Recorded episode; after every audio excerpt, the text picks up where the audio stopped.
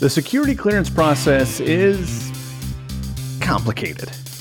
Maybe you find yourself applying for a position with the national security community, and then finding yourself with questions you don't know how to answer. Maybe you've held an active security clearance for decades, and now find yourself wondering if you need to report that DUI. Or if your bankruptcy will be flagged under the new continuous vetting program. Security clearance policies are changing, and it can be hard to keep up. Whether you're a security clearance applicant, defense industry hiring manager, or government agency, it's okay to have questions. We have the answers. Welcome to Security Clearance in Security on Federal News Radio. Brought to you by your host, Lindy Kyzer of ClearanceJobs.com and Sean Bigley with security clearance law firm Bigley Ranish.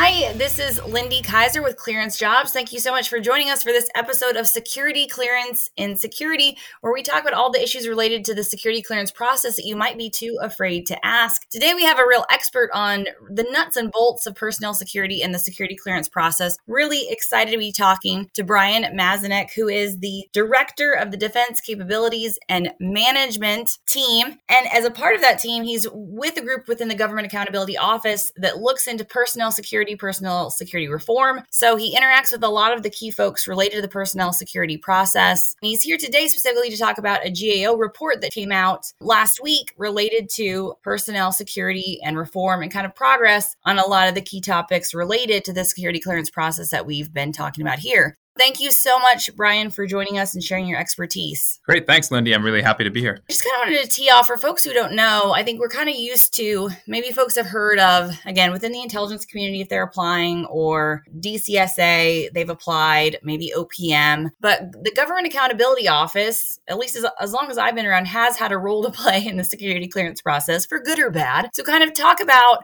why the GAO is concerned about personnel security, and then maybe a little bit to your role and what you're doing and kind of in, terms of helping with oversight. Yeah, great question. So, for those who aren't familiar with GAO, we are a legislative branch agency. We assist the Congress in exercising its constitutional oversight responsibilities across the federal government, and we do work really in every area of government. One of the key products that GAO produces is our high risk list series, which we update every two years with a new Congress, and we identify identify in that work areas that we believe, based on our ongoing uh, audits, are areas in need of transformation, particularly ripe for fraud, waste, and abuse, and those kind of issues. The personnel security clearance area is one that has been on and off that list. We put it on specifically the DoD personnel security clearance program on our high risk list initially in 2005, primarily due to the delays and, backlogs that were being experienced at the time. And we continued to monitor the area, of course, but but that was a way to acknowledge the progress that had been made. However,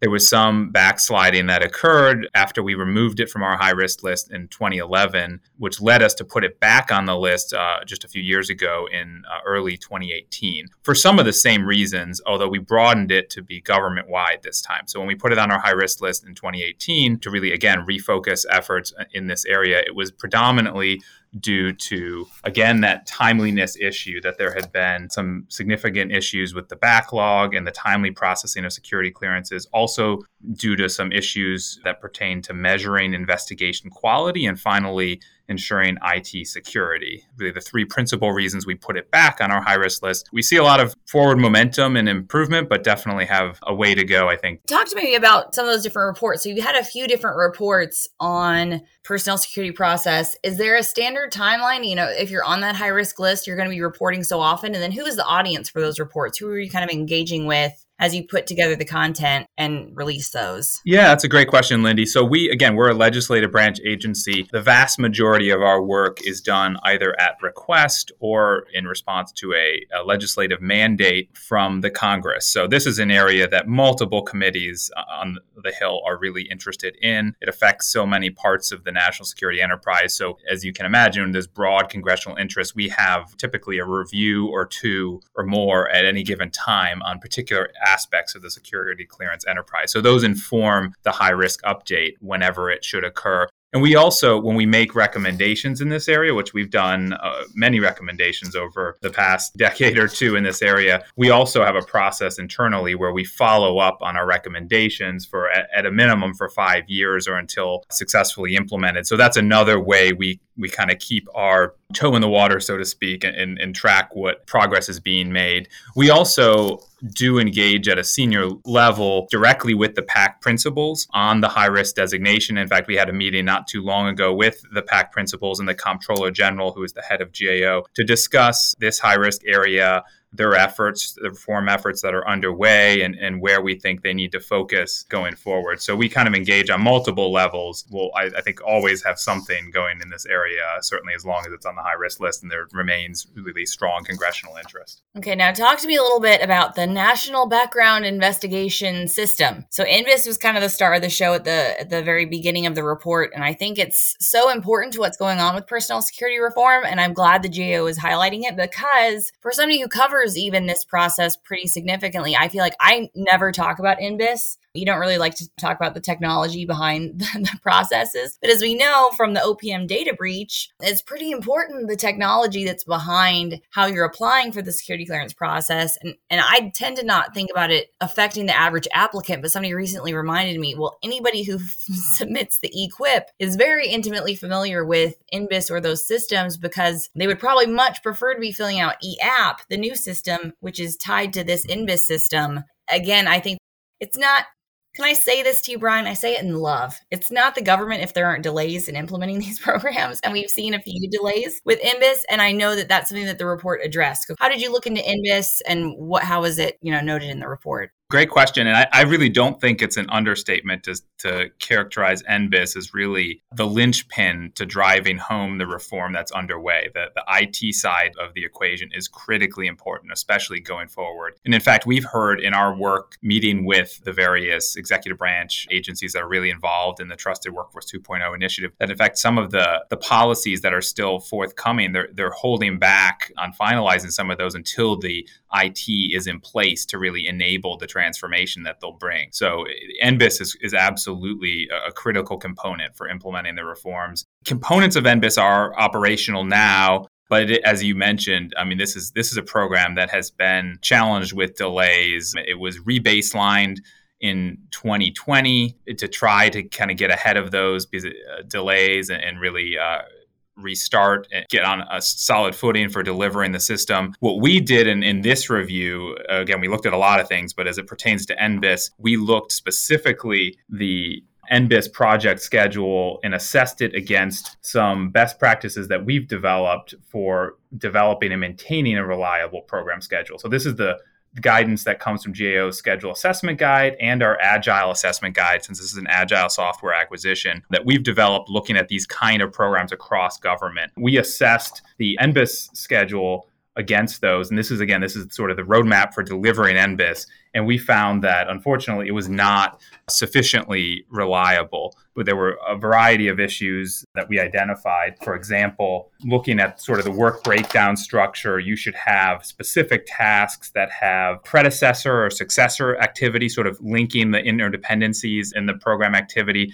We found that many of those were absent or missing. It should link outcomes with sequenced activities. That was not in there and we found hundreds of other anomalies. So we don't believe the NBIS schedule, and this is after they rebaselined it, is sufficiently reliable to really give DCSA the assurances it needs that it can continue at a pace and deliver NBIS when needed. So we do have a recommendation there that they update that schedule to align it fully with those best practices going forward. You have a key role working with Congress. I know you work a lot with ODNI, DCSA, the government players in this. Does your role kind of have you working with industry at all or hearing from them? Because a lot of these programs and systems, obviously, there's contract work at play or there's other parties. Does the GAO role, obviously, you kind of have a, a clear benchmark against government and again government accountability to restate the obvious. But do you ever interact with industry when it comes to how these systems work or things like that? Yeah absolutely. So our, our, focus is really on the government programs here right? That, that's what gao does but we do engage with industry as part of that work. We've certainly heard about some of the challenges with the DISS rollout and from an industry perspective in particular. We do meet with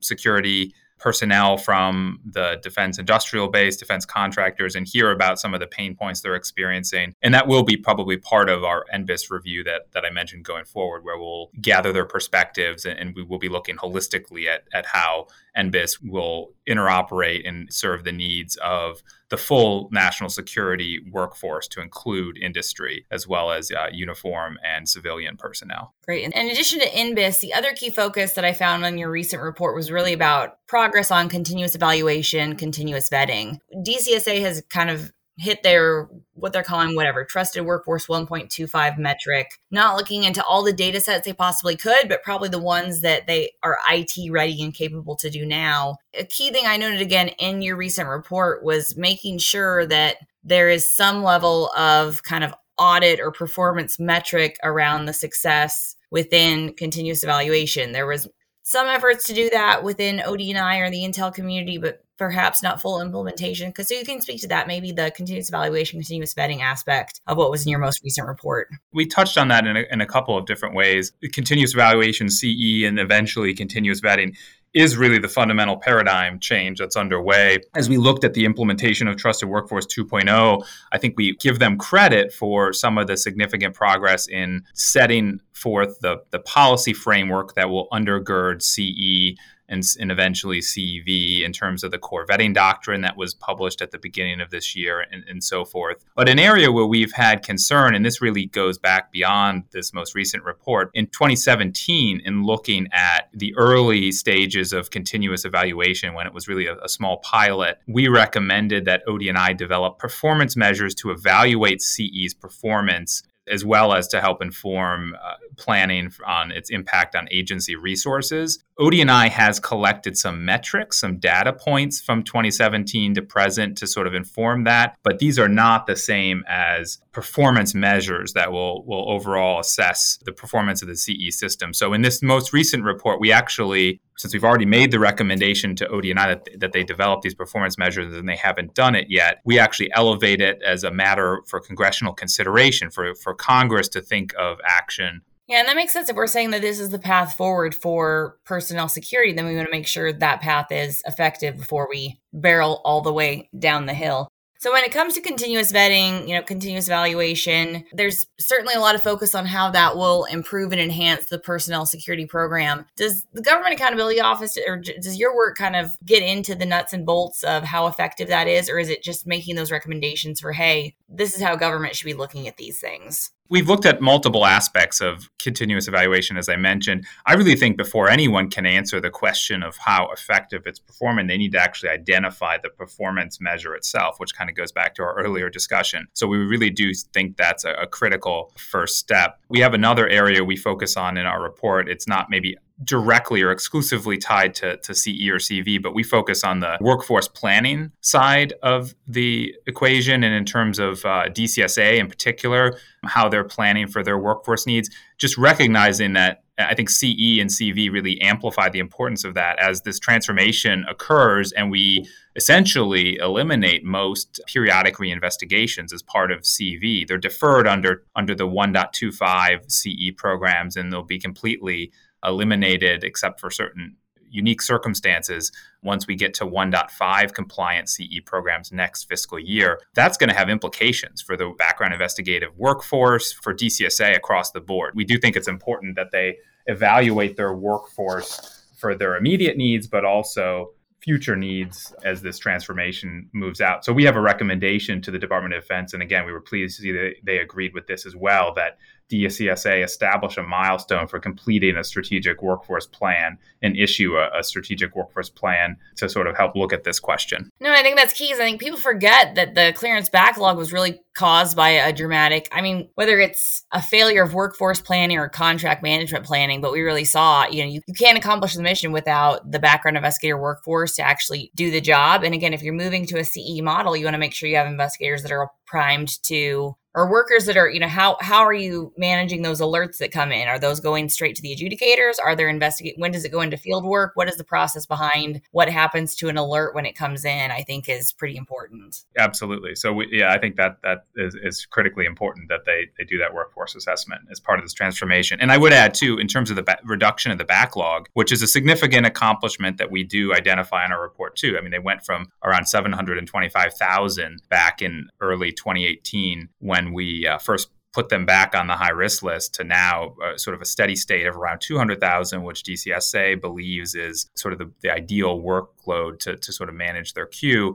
One of the key ways they actually made that reduction was through deferral of periodic reinvestigations, which again, CE is going to really amplify that. So there's definitely a, a, direct relationship there. Great. And then we don't talk a lot about clearance processing times right now. And I think it's because we've seen so much reform there. And I don't know if this is something you can talk to because I don't really feel like it was a key component of the report that you just did. But obviously, I can't be who I am without talking about clearance processing times because it is always one of the top questions that we get at clearance jobs. And even the metrics around that. So the reporting numbers that we see for clearance processing times are always that fastest 90%. So since you're a guy that does these numbers, Brian, I've got to ask you like why the determination that we're going to look at the fastest 90%? Because obviously I always hear from the poor schmuck who's like not he's in the 10%, he's exceptional. And so he, he has been waiting much longer. What it is the fastest 90% the best metric to look at? If we had all those outliers in there, would that just really skew the numbers too much? Or why do they why do they focus on the 90% metric? Yeah, not one that we've necessarily directly looked at. It's really a policy question, but that metric was initially set forth in legislation and IRTPA.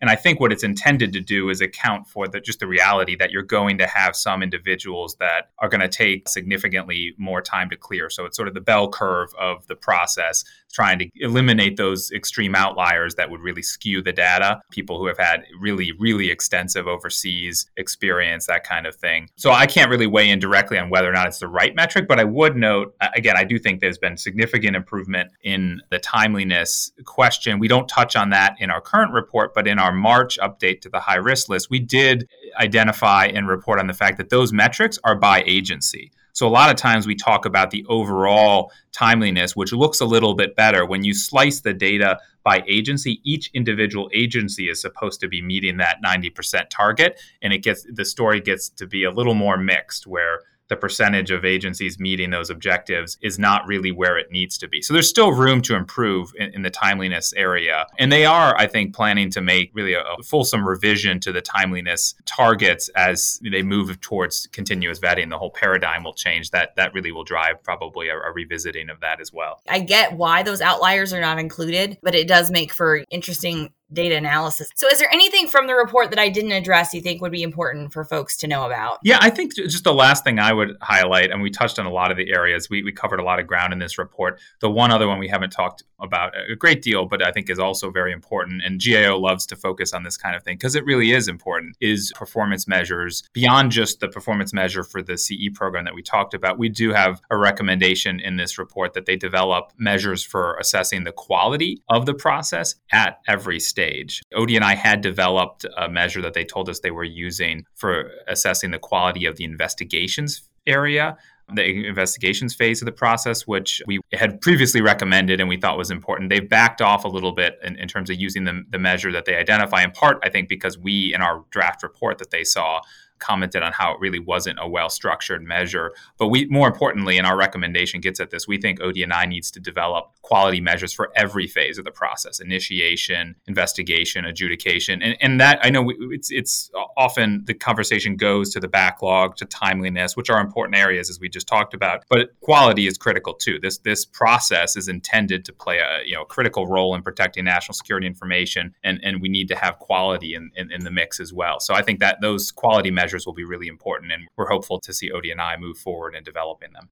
Absolutely. And I love that you point it's one area where you can't do the quantity versus quality. Like we need to be able to move people quickly. That is a national security imperative. It's also an imperative that we're doing a high quality investigation when we do it. So, I, and that's what makes the job of personnel security so tough. And I also appreciate, yeah, that you're looking at quality at every stage because a lot of things fall through the cracks at the initiation stage. I will say, again, if we're teeing to processing times, if you pad the initiation stage cases are sitting at desks. That can be a huge issue. And then the quality of adjudication matters a lot. People want to bribe their background investigator, but you're talking to the wrong person, my friend, because the adjudicator is the one making the decision and how well we're, we're training, how well the adjudicators are making the determinations critically important. Clearly, I could talk for a long time about this, Brian. Thank you. I appreciate talking to other people who talk my personnel security love language. You are certainly one of those people. Thank you for putting together this report and for your work on personnel security. Again, Brian Mazanec, who is with the Government Accountability Office, thank you so much for joining us today. I'm attorney Sean Bigley. The denial or revocation of your security clearance is a devastating blow, but effective legal representation can make a difference. Contact my team at Bigley Ranish LLP for a free case evaluation. Find us online at bigleylaw.com. Federal security clearances are all we do. Welcome back to Security Clearance in Security. I am attorney Sean Bigley, and I'm back with my co host, Lindy Kyzer of clearancejobs.com. We're talking this segment about a topic that is of interest, I think, to a lot of folks who are applying or reapplying for a security clearance, and that is what not to say during the process, particularly to your background investigator. Lindy, uh, I know this is something, uh, I guess the flip side of this is something uh, I should say that comes up often on the discussion boards at clearancejobs.com and things that you should be saying, things that you should be volunteering, things that you should be self reporting. But this topic is not something that gets a lot of coverage. And, uh, you know, you've been through the process yourself, uh, as I have, uh, of getting security clearances previously. When you went through it, was there a point in the process where you recall uh, any sort of light bulb moment of thinking, you know, gee, I, I maybe shouldn't have said that, or, or, you know, what what should I say, you know, in this particular circumstance? Yeah, well, we talk about it a lot. There are two sides of the coin, and that is the kind of the guilt grabber person who decides to use their background investigator as a therapist. And so we've talked about this previously and it, you know kind of led to this conversation of saying, "Hey, your background investigator is not there to judge you. They're not making a value judgment." The issue where it comes up most frequently where I come across it is someone didn't disclose something on the SF86 obviously, and for some reason, it's kind of like when you go in for a polygraph. If you go in for an interview with a person, suddenly another warm body is across the table from you or even talking to you on the phone and you happen to disclose things that you didn't previously, which always better to disclose something that that you should have that you didn't, but then over disclosures tend to also happen, which is why like I'm always like just attention to detail is one of the best assets you can have if you want to successfully and quickly obtain a security clearance.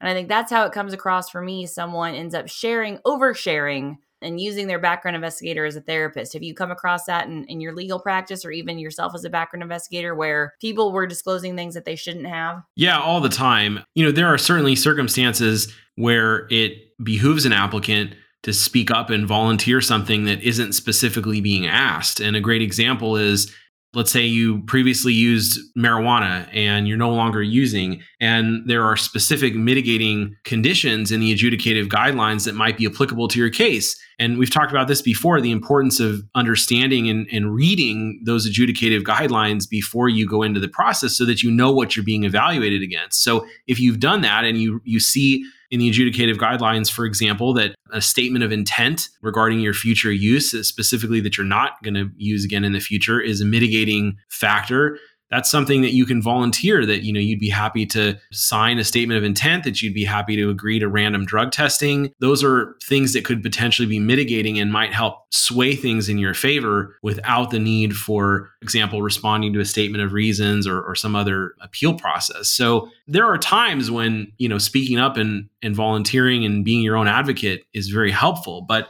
once you bring something to the government's attention they have the ability and the authority to adjudicate it. And so, even though it may not have otherwise come to their attention, now they have the information and it's something that could be held against you. Reading the form with detail is key because I think a lot of folks, we get a lot of questions about, hey, what am I going to get asked about during the course of a background investigation? What is this interview all about? Well, go back to your SF 86. That's what it's about. I mean, is that, I mean, I feel like that's a common misconception that people have that they think the background investigator is there to catch them, but it is a lot more box checking and verifying information. And yes, they might follow up on something that's not clear, but they really aren't there to try to get you to disclose things that aren't on the form. So your best preparation for your background investigation interview is reviewing your SF 86. Yeah, absolutely. And you know, in the the realm of things not to to volunteer or or not to say to your investigator